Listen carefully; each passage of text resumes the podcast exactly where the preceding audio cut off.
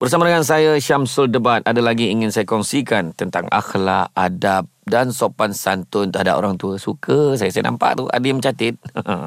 Terima kasih banyak lah kerana sudi mencatat. Payah ni buat kajian ni nak bagi ni kan. Seterusnya aa, macam mana cara ni? Jangan kita bangun sekiranya ada orang tua masuk ke tempat kita. Ha, orang tua ni dia cepat terasa. Dia masuk ke dalam kan jumpa kita kan dia dah mungkin dia datang bukan nak jumpa kita pun dia datang kat contoh dalam pejabat ada orang tua masuk ha kita bangun sebab hormat dia menyapa dia assalamualaikum pak cik mak cik sihat sihat pak cik nak jumpa siapa ni pak cik Oh ya ke? Ah, pakcik duduk, pakcik duduk dulu. Ah, duduk. Dia dah dah buat appointment dah dah. Ha, terkadang tu pakcik duduk dulu sekejap lagi dia datang lah tu. Ah, maknanya kita cakap dengan baik. Kalau kita dia datang kita bangun keluar. Wah terasa dia wah ni apa hal ni? Macam nampak hantu pula kan? Ya, nampak tak? Eh, jadi makna kata kita bercakap dengan baik. Jangan kita tinggalkan mereka, layan mereka, ya. Kemudian bila kita dengar mereka bercakap pula, sopan santun dengan mereka.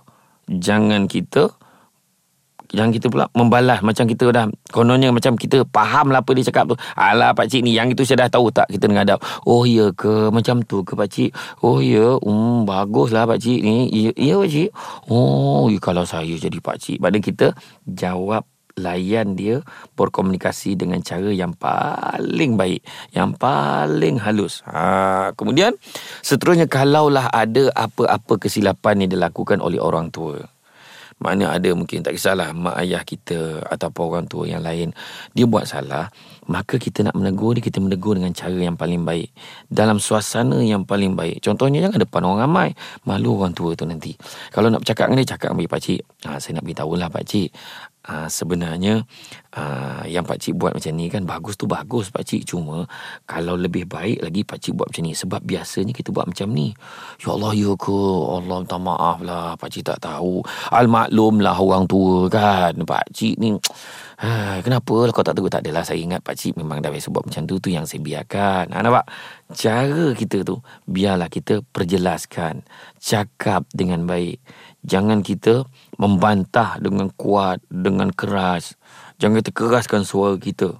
Kan? Dan bersopan santun dengan cara yang paling baik dan yang paling halus.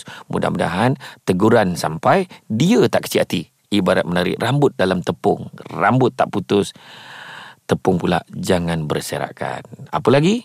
Kita jumpa lagi selepas ini.